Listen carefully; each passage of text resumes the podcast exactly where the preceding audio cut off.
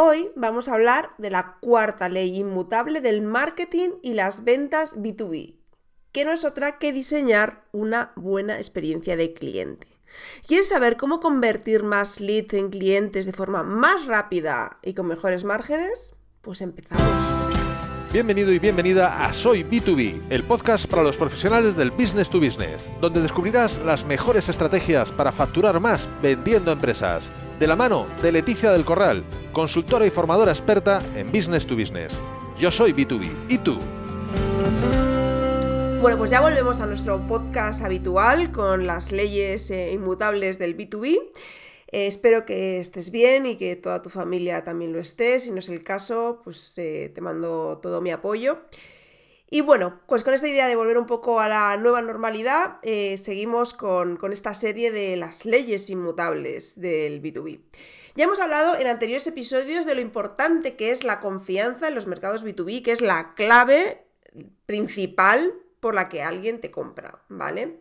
La forma definitiva para conseguir esta confianza del cliente no es otra que diseñar una gran experiencia de cliente, como su propio nombre dice, eh. Es decir, saber previamente cuáles van a ser las necesidades de nuestros clientes, en nuestro contacto con, con nosotros, y no solo cumplir sus expectativas, sino superarlas. Según todos los estudios, una buena experiencia de cliente en B2B multiplica por 5 las posibilidades de venta y de fidelización. Es decir, que un cliente te compre y lo que es más importante, que se quede contigo forever. ¿Vale? Por 5. O sea, ¿nos parece un poquito interesante? Pero es que la siguiente es aún más interesante. Y aumenta un 30% lo que un cliente está dispuesto a pagar por nuestros productos o servicios. Un 30%. O sea, haz, números. Eh, ¿Cuánto facturarías de más si subes tus precios un 30%? En fin, no quiero así saberlo. Parece interesante, ¿verdad? Eh, bueno, pues os voy a contar eh, cómo podéis vosotros hacer un workshop de experiencia de cliente, igual que los que hago yo con mis clientes, para que también podáis obtener estos beneficios. Así que, ¿cómo diseñamos una buena experiencia de cliente? La, la herramienta más usada es el Customer Journey Map. Los Customer Journey Map pueden ser herramientas muy sencillas y muy visuales o súper complejas. Yo he llegado a ver Customer Journey Map que desplegados medían más de 7 metros, lleno de dibujitos, bueno, una obra de arte pero que luego no son manejables y se quedan ahí en un cajón de, ay, qué bonito ha sido, pero no he hecho nada con ello. Yo sabéis cómo soy, soy súper práctica. Mm, yo creo que la herramienta de Custom Journey Map tiene que ser algo manejable, algo vivo, algo que pueda cambiar y algo que puedas ver todos los días que te recuerde lo que tienes que ir haciendo. Así que yo utilizo eh, pues una tabla donde pongo en las columnas las principales etapas de contacto con el cliente, porque el, Customer Journey Map no es más que eh, es, una especie de ingeniería inversa realmente, ¿no? O sea, eh, donde la etapa final es mi cliente me compra y me vuelve a comprar una y otra vez. Y, cómo llevo a mi cliente desde, ese para llegar a, a, ese paso Z, ¿no? Eh, al paso A, que el paso A es, no necesito tus servicios, ni siquiera te conozco y no tengo ningún problema, ¿vale?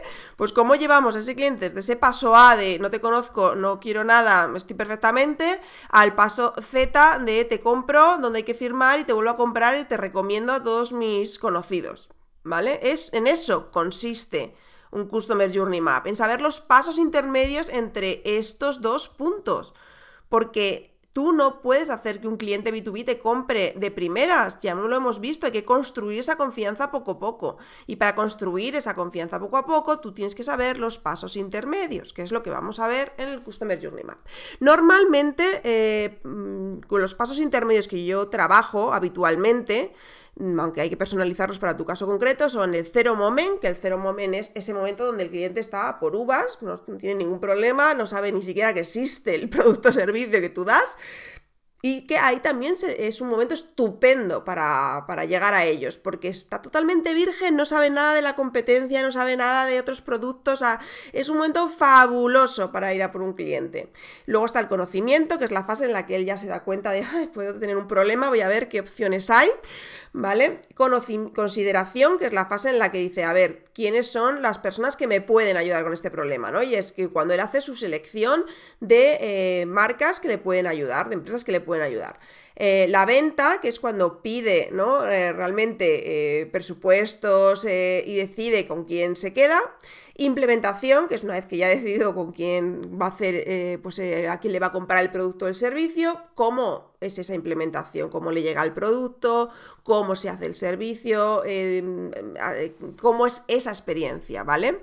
Y por último, fidelización y recompra, que es el momento que una vez que hemos terminado de, proveerle del producto o servicio, si él está contento y si decide comprar más, comprar lo mismo más veces o incluso recomendarnos a alguien, ¿vale? Y para eso también hay que hacer eh, sus eh, estrategias. Muy bien. Pues esas son las columnas. Em, en las filas eh, lo que ponemos es eh, el objetivo que, queremos conseguir, que no es más que el paso que queremos que dé el cliente. O sea, el micropaso. Si estamos en el momento cero, el micropaso que queremos que dé nuestro cliente es que nos conozca. ¿Vale? Que sepa de nosotros, que sepa que, que, que tiene este problema y que nosotros lo podemos resolver. ¿Vale? Y así con cada uno de, estos pasos. Luego los puntos de contacto, es decir, qué posibles puntos de contacto hay eh, en ese momento, en el momento cero, en el momento de la consideración, en el momento de la venta, en el momento del conocimiento, o sea, qué puntos de contacto posibles tengo ahí para favorecerlos.